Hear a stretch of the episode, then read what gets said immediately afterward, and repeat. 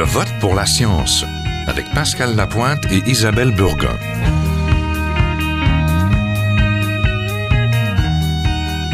Bienvenue aujourd'hui à l'émission Que faire d'Anticosti?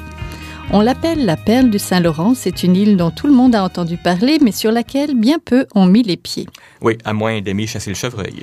Tu n'y es jamais allé, Pascal? Non. Et moi non plus. Ce qui paraît, c'est magnifique en juger les images, mais c'est très difficile d'accès. Il n'y a pas de navette, quoique un cargo dessert l'île deux fois par semaine, d'avril à janvier, depuis cette île au Rimouski. Beaucoup de gens s'y rendent plutôt par avion. Il n'y a pas grand-chose euh, dans le seul village Port-Meunier, mais la plupart des touristes sont donc des chasseurs qui s'en vont dans la forêt pendant quelques jours ou quelques semaines et qui reviennent en ville uniquement pour acheter des provisions. Et ça, ça résume tout le dilemme des résidents permanents d'Anticosti. Depuis le déclin d'exploitation forestière, il y a pratiquement plus d'économie locale. La population est descendue sous les 300 et c'est dans ce contexte que plusieurs ont accueilli l'exploitation pétrolière comme un moindre mal. On ne refera pas dans cette émission le débat sur le pétrole d'Anticosti. Si vous voulez creuser la question, on va vous fournir sur notre site web des suggestions de lecture et ce n'est pas ça qui manque. Vous pouvez aussi aller voir le documentaire de Dominique Champagne, sorti ce printemps, La chasse au pétrole extrême. En revanche, on s'est demandé qu'est-ce qu'est-ce qui pourrait sauver Anticosti? Les gens qui y habitent, mais aussi la faune et la flore. Parce qu'il suffit pas de dire qu'il faut faire de cette île un genre de grand parc naturel où toute exploitation des ressources serait interdite. D'une part, ça existe déjà. Une partie de l'île est sous l'autorité de la CEPAC, la Société des établissements de plein air du Québec. Et c'est pas ça qui rend les habitants d'Anticosti plus riches. Ni qui va empêcher les fourrages pétroliers. Et d'autre part, il y a la question des chevreuils des cerfs de Virginie. Ils n'existaient pas sur l'île avant le 20e siècle. Leur introduction pour le plus grand plaisir des chasseurs a eu un impact dévastateur sur la végétation et même sur certaines espèces animales. Donc, on va en parler dans un instant avec nos invités. On veut bien débattre de la possibilité de créer des aires protégées, mais qu'est-ce qu'on veut protéger à Anticosti? Notre premier invité, Steve Côté, est professeur au département de biologie de l'Université Laval à Québec et dans le milieu universitaire, il est difficile d'être plus au centre de la problématique anticostienne. Il est titulaire de la chaire de recherche industrielle en aménagement intégré des ressources de l'île d'Anticosti. Cette chaire a été créée en 2001 afin de, je cite, étudier les relations complexes qui existent entre les serres, la forêt et l'utilisation des ressources naturelles par les humains sur l'île d'Anticosti. Alors bonjour, Monsieur Côté. Bonjour. Donc, M. Côté, une question personnelle d'abord. Vous êtes allé vous-même à Anticosti? Euh, oui, plusieurs fois. Là, euh, des, en fait, plusieurs dizaines de fois. Là, je vivais à chaque année depuis 15 ans, euh, plusieurs fois par année. Et quand vous avez à en parler à des amis de votre famille qui n'y sont jamais allés, qui ne sont pas biologistes, vous leur dites quoi? Comment vous la décrivez, l'île? Ben, en fait, la chose peut-être la principale de l'île, en fait, pour moi, qui est, qui est la plus représentative, c'est un milieu qui est où la densité d'humains est très, très faible. Donc, euh, j'insiste souvent sur ce fait-là, que c'est un endroit où, euh, justement, euh, la quiétude est, assez extrême parce qu'on peut passer plusieurs journées en forêt ou même le long des côtes qui sont très, très belles sans, rencontrer personne. Donc, pour explorer, pour être dans la nature, c'est un endroit qui est assez privilégié au Québec, surtout le long des côtes, parce que habituellement, quand il y a des accès à la mer, euh, il y a toujours beaucoup de beaucoup d'humains qui sont là, mais c'est pas le cas en Anticosti. Donc pour ça, c'est très bien. Ça va être magnifique, en effet. Alors, le biologiste en vous maintenant, parlez-nous d'abord de ce qu'Anticosti a d'unique au plan de la biodiversité, ce qui est important de se battre pour préserver, qu'on ne trouverait pas ailleurs, en côte, sur la côte nord par exemple, et on parlera des serres dans un deuxième temps. Oui, donc euh, c'est sûr que pour Anticosti, euh, c'est un milieu qui est, qui est particulier parce que en fait, il n'y a pas beaucoup de, grandes îles euh, dans le Saint-Laurent. Le Saint-Laurent, en fait, est, pas reconnu pour avoir beaucoup d'îles, contrairement, par exemple, à la côte ouest euh, du Canada. Donc, c'est un milieu où euh, chacune des îles, en fait, est, assez unique parce qu'il n'y en a pas, il y en a pas tant que ça. Donc, c'est important, dans ce sens-là, de les, de les protéger. Et dans le cas d'Anticosti, c'est un, endroit qui est assez particulier parce que euh, ça a une géologie qui est très, très différente d'ailleurs. Donc, les formations rocheuses, par exemple, sont vraiment spéciales et ils sont aussi euh, directement observables par les gens. Donc, les gens qui vont sur l'île vont voir ces formations-là de roches sédimentaires, de, de, rivières qui sont très, très, très claires où, euh, où on voit on voit assez profondément des rivières qui sont assez larges mais peu profondes et qui vont qui vont devenir très euh, très petites en période d'étiage pendant l'été. Et ça donne une situation justement qui est différente de la Gaspésie et qui est différente aussi de la côte nord.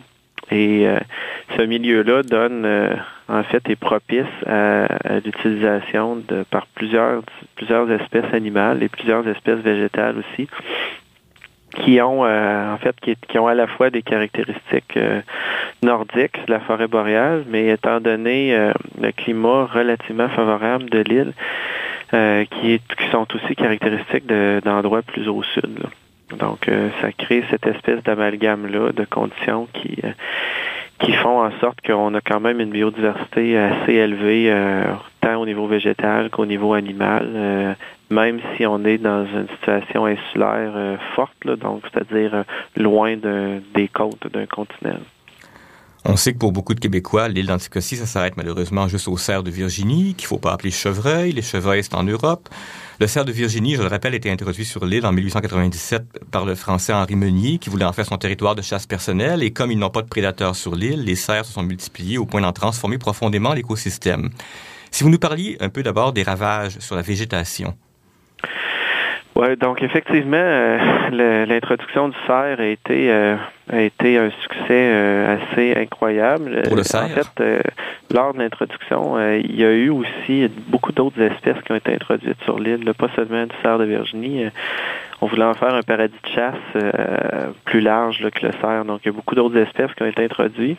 Mais la seule introduction qui a vraiment bien fonctionné au niveau de la grande faune, c'est vraiment le cerf de Virginie.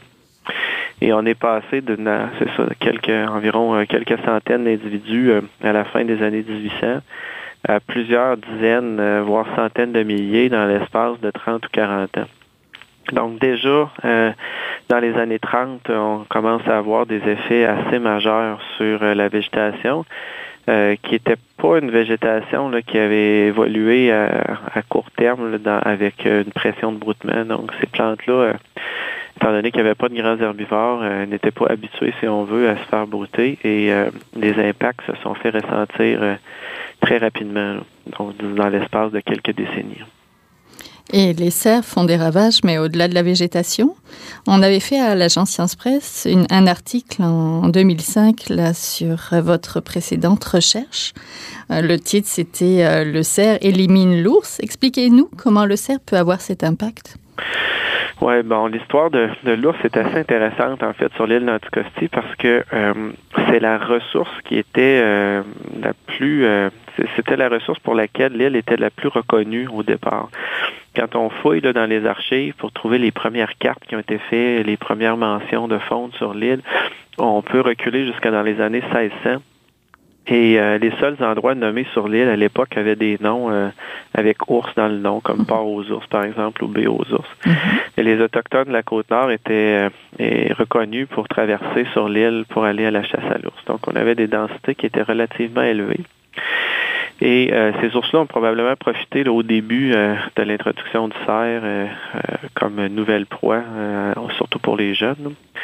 Mais euh, comme toute bonne population d'ours en milieu boréal, euh, ils sont dépendants de la végétation, surtout des petits fruits, parce qu'il n'y a pas de il n'y a pas d'arbres anticostiques qui produisent des faines, qui produisent des, des fruits durs euh, comme des érables ou des chênes ou des grands feuillus comme ça. Donc en forêt boréale, les ours dépendent des petits fruits, donc les bleuets, les framboises, ces mm-hmm. choses-là.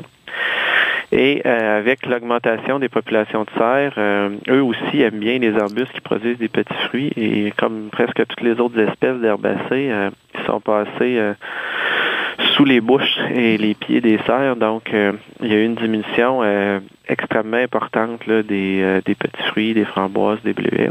Donc, l'ours a perdu sa source, sa principale source de nourriture. Il y a d'autres sources de nourriture alternatives, mais c'est vraiment la principale. Et l'hypothèse la plus acceptée aujourd'hui pour la disparition de l'ours euh, qui, est, qui est survenue en Anticosti il y a quelques dizaines d'années, euh, c'est justement une modification de l'habitat qui ne permet plus de supporter une population d'ours, modification euh, engendrée par le broutement par les hautes populations de, de cerfs C'est quoi la superficie de l'île? Est-ce qu'on peut, est-ce que vous êtes capable de calibrer un petit peu la densité de cerfs par oui, l'île, en fait, fait euh, environ presque 8000 km, 7943, si ma mémoire est bonne. Et euh, souvent, quand on écrit des articles, euh, nous, moi, je dis toujours, de façon générale, on dit que la densité de serre est supérieure à 20 au kilomètre carré sur l'île. Mhm. Mais selon nos mesures, ça dépend aussi des habitats. On a des endroits à l'île avec des densités très élevées, donc autour de 60 ou 70 serres par kilomètre carré. Des endroits où c'est un peu plus faible, autour de 5 à 10. Mais en général, la densité elle est forte presque partout et euh, on peut dire de façon générale qu'elle est bien supérieure à 20. Euh, oui. Peut-être pas autour du. Surtout dans les bons habitats. Peut-être pas autour du village Port-Meunier. Je suppose que les cerfs sont peut-être moins présents proches de l'homme. Non, autour du village, les densités sont assez élevées parce que pour deux raisons. Il n'y a, pas de chasse qui se fait autour du village, donc ça crée une espèce de, de havre pour les cerfs et euh, les résidents, bon sont habitués de vivre avec les cerfs et c'est une ressource importante pour eux sur l'île. Donc, il y a beaucoup de gens qui nourrissent aussi ces animaux-là. Et euh, donc, il y a des cerfs partout dans le village et la densité est aussi élevée. Euh, euh, dans le village, peut-être même plus qu'ailleurs. Le cerf côtoie l'homme, donc. Tout ça, ça pose le problème de l'air protégé. Revenir à la situation d'avant le cerf, c'est bien sûr impensable, mais installer des clôtures sur un territoire aussi immense, c'est aussi impensable. Donc, ça veut dire quoi concrètement pour protéger la nature d'Anticosti? Ben, ça, c'est une grande question. Et effectivement, pour les aires protégées à l'île, il y en a de différentes sortes. Là, maintenant, il y a des réserves écologiques, il y a aussi un parc sur l'île d'Anticosti. Mais il faut bien comprendre que il faut avoir des définitions un peu souples de, qu'est-ce qu'on qu'est-ce qu'on considère comme étant l'intégrité écologique de l'île d'Anticosti pour la conserver parce que l'habitat est complètement transformé par le cerf, qui est une espèce introduite. Mm-hmm. Donc, euh, il n'y a pas vraiment d'endroit à l'île euh, qui est à l'abri euh, d'une transformation qui a déjà eu lieu d'ailleurs par le cerf. Donc, euh, les milieux, ça ne veut pas dire qu'il ne faut pas protéger certains milieux, mais les défis pour protéger des milieux sont extrêmement, sont différents d'ailleurs et sont aussi assez élevés. Parce que la une des premières choses qu'on fait lorsqu'on protège un milieu, c'est qu'on arrête la chasse. Donc, c'est ce qu'on fait un peu partout, mondialement. Puis le Canada et le Québec ne fait pas exception. Et c'est correct d'utiliser cette mesure-là.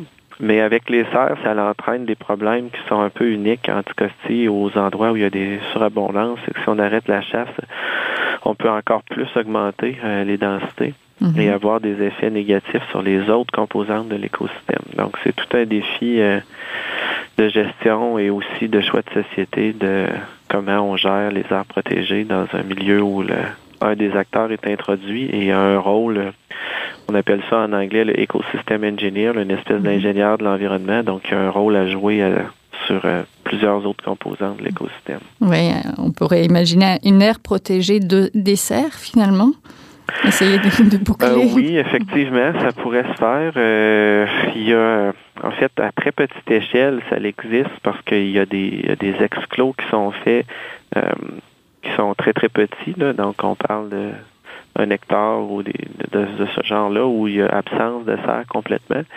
Et on voit effectivement une végétation et un habitat qui est complètement, complètement différent. Mais bon, entretenir des clôtures, c'est euh, c'est aussi euh, extrêmement dispendieux. Mm-hmm. Il y a aussi un autre système qui existe à l'île qui s'appelle des enclos de gestion, là, qui sont des qui viennent de la stratégie d'aménagement de l'île avec la rotation des coupes forestières où les, les, les coupes sont clôturées. Donc, il y a des coupes de quelques kilomètres carrés. Là. Ça peut aller de 3 jusqu'à 10 ou 12 kilomètres carrés et ces coupes-là sont clôturées. Et euh, la densité de serre est réduite dans ces coupes-là après par chasse sportive de telle sorte qu'on a un retour euh, dans plusieurs de ces enclos ou exclos de gestion-là de, de, végétation qui est quand même assez différent de ce qu'on observe ailleurs sur l'île. Mais ça reste quand même un milieu transformé parce qu'il y a une coupe forestière, euh, souvent il y a de la plantation qui se fait dans ces endroits-là. Mais euh, même si c'est transformé, on récupère quand même au niveau de la végétation, au niveau des insectes aussi, même au niveau de certaines espèces d'oiseaux, une entre autres, on réussit à récupérer des espèces qui sont pas abondantes ou pas présentes ailleurs sur le territoire. Oui, merci beaucoup. On était en compagnie de Steve Côté, professeur au département de biologie de l'Université Laval. Ça m'a fait plaisir. Merci, M. Côté. Merci.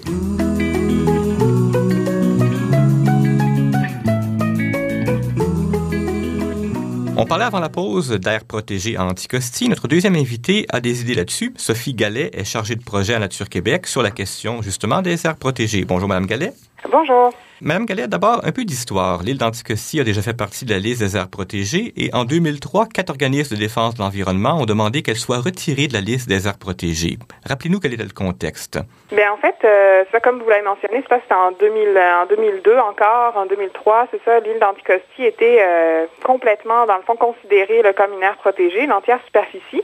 Euh, et, euh, et c'est ça, euh, dans le fond, différents organismes, dont Nature Québec, ont, sont intervenus dans le fond, pour rappeler que euh, une aire protégée doit respecter des critères, euh, des standards, dans le fond, là, de qualité là, du réseau. Puis, euh, quand on regardait un peu l'île d'Anticosti, on se rendait compte qu'il y avait à peu près 92 là, du territoire, de la superficie de l'île, sur lesquels c'était possible de faire de l'exploration ou l'exploitation pétrolière et gazière, et il y avait aussi des activités industrielles comme, comme l'activité forestière. Donc, ce qui s'est passé, c'est que ces groupes-là, en 2003, ont demandé au gouvernement gouvernement de, respecter les critères internationaux qui sont établis par l'Union internationale pour la conservation de la nature, l'UICN. Donc, euh, de respecter des critères internationaux pour établir qu'est-ce qui est une aire protégée.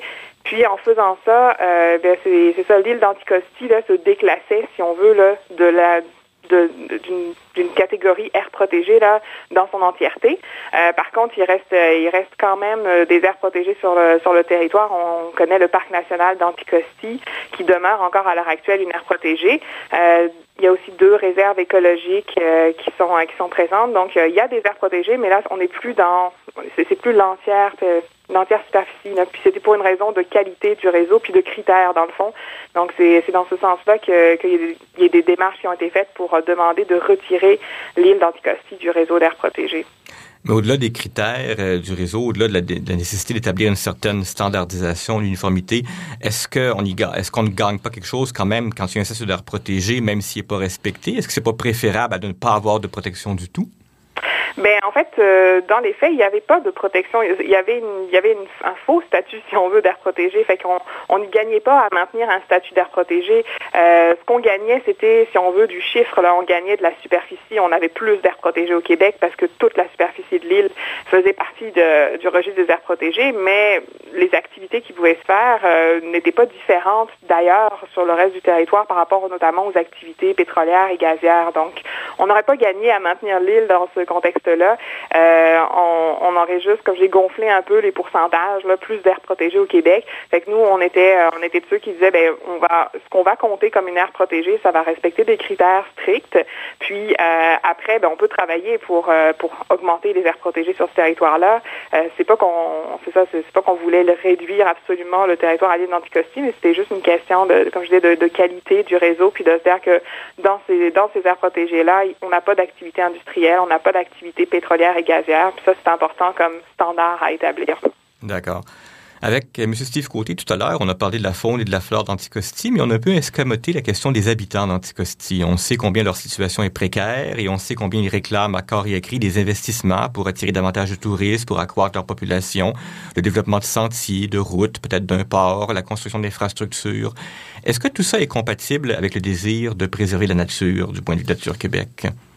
Ben, pour Nature Québec, c'est certain que euh, non seulement c'est compatible, mais c'est souhaitable en fait que, que l'un aille avec l'autre. Euh, c'est ça, la conservation de la nature, euh, oui, établir des aires protégées, il y a de la protection, on conserve des milieux naturels, des, des espèces, des habitats, des, des milieux, des paysages exceptionnels, mais au-delà de cette protection-là, il y a aussi une forme de mise en valeur de ces territoires-là.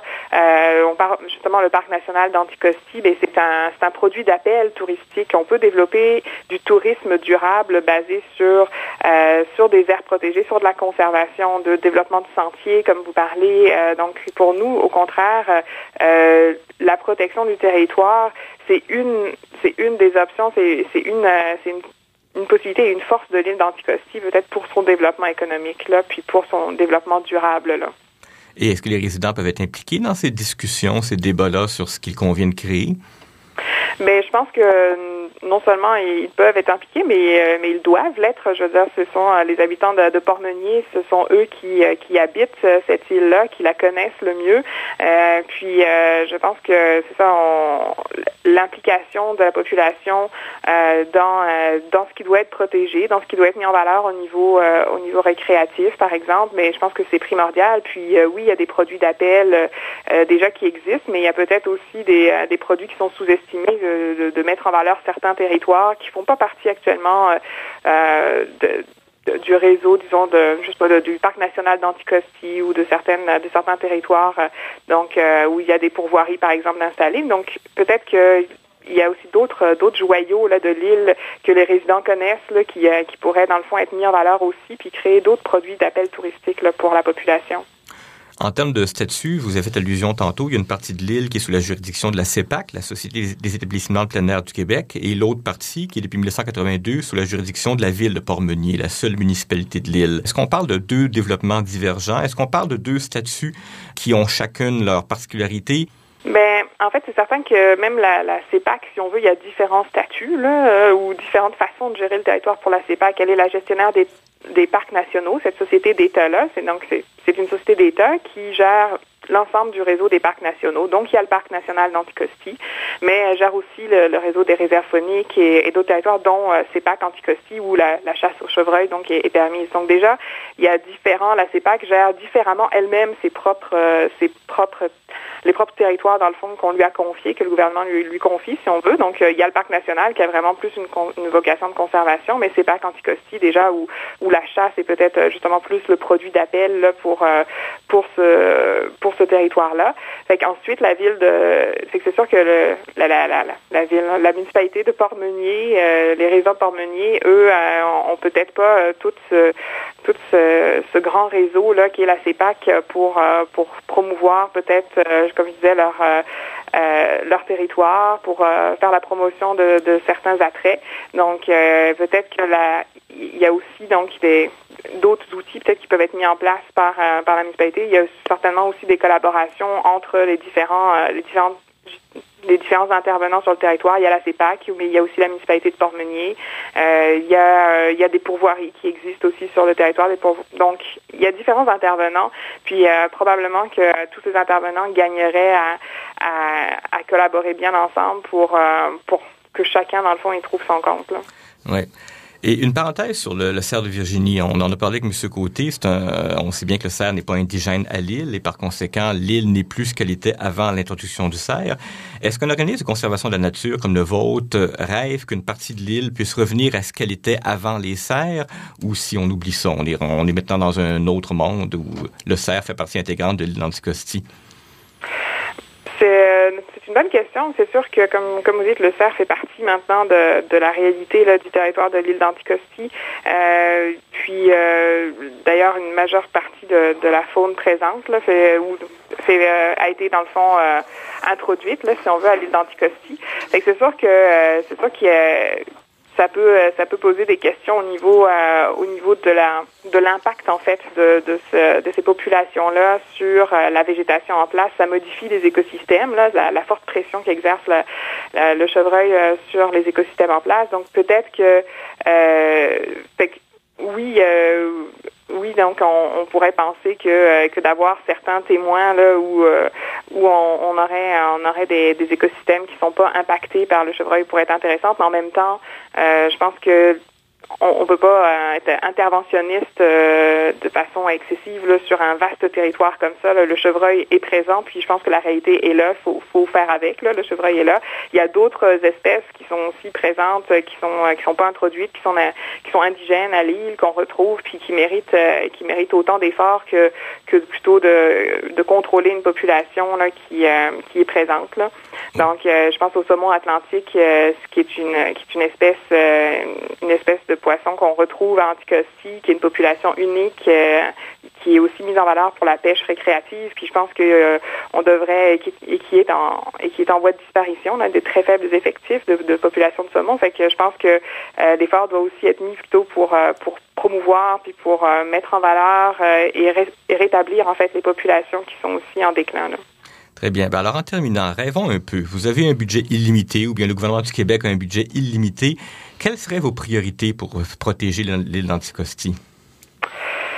Bien, si nous avions un budget illimité, je pense que pense qu'une des plus grandes actions qu'on pourrait faire pour protéger Anticosti, c'est faire connaître Anticosti. Puis c'est euh, c'est probablement justement que que qu'en tant que euh, qu'en tant que Québécois, euh, que, que touristes, euh, on puisse aussi euh, prendre connaissance de cette beauté-là, de cette de cette île qui est quand même largement méconnue de tous. Puis je pense que plus cette île sera connue, puis peut-être plus la volonté de la de la protéger sera présente. Puis ça créerait aussi, dans le fond, le, le fait que les gens s'intéressent à cette île, que les gens visitent cette île, qu'ils qu'il contribue à l'économie en fait euh, euh, de cette île-là en la visitant, ben, je pense que ça, ça, serait aussi un modèle de développement pour euh, pour la municipalité de Port-Meunier, pour cette île-là, qui est quand même la plus grande île, la plus grande île du Saint-Laurent, puis qui, est largement méconnue là, de, la, de la plupart du monde. Donc je pense que avec un budget limité, là, ce serait vraiment ce serait vraiment de, de faire en sorte que le plus grand nombre là, puisse puisse découvrir la, la beauté de l'île d'Anticosti. Bien, ben c'est une belle vision pour s'arrêter. On va pas, on va s'arrêter là-dessus. Alors, on était avec Sophie Gallet, chargée de projet Air protégé à Nature Québec. Je vous remercie beaucoup, Madame Gallet. Merci beaucoup. Au revoir. Bonne journée, au revoir. C'est tout pour cette semaine. Je vote pour la science. C'est une production de l'agence Science Presse avec Radio Ville-Marie. Vous pouvez réécouter cette émission et trouver des liens pour en savoir plus sur le site de l'agence Science Presse à www.sciencepresse.qc.ca. Merci à Guy Lafrance à la technique. Vous pouvez aussi nous suivre sur Twitter à JVPLS. À la semaine prochaine. Jin Hua est un chercheur typique de ceux pour qui les progrès de la bioinformatique ont préséance sur le sens biologique et pour qui la grosse constitue la seule logique. On y parle de génome, de transcriptome et de spliceosome, de traductome, de protéome et de foldéome, de kinome, de protéasome, mais pas du glaucome de Guillaume vers les lysosomes, et puis E.T.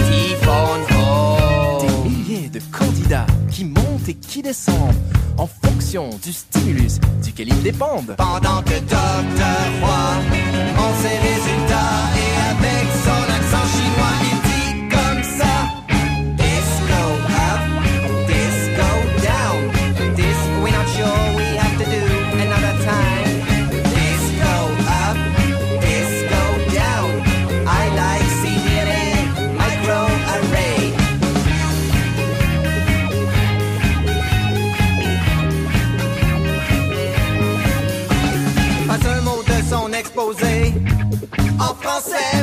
depuis qu'il est engagé. Oh yeah. Les réunions de la bourse se font en anglais, même s'il est le seul à le parler. You know. Thousands that go up and down. We teach stimuli. You, the next candidate on. The gene is right. Pendant que Dr. Roy monte ses résultats et avec son accent chinois,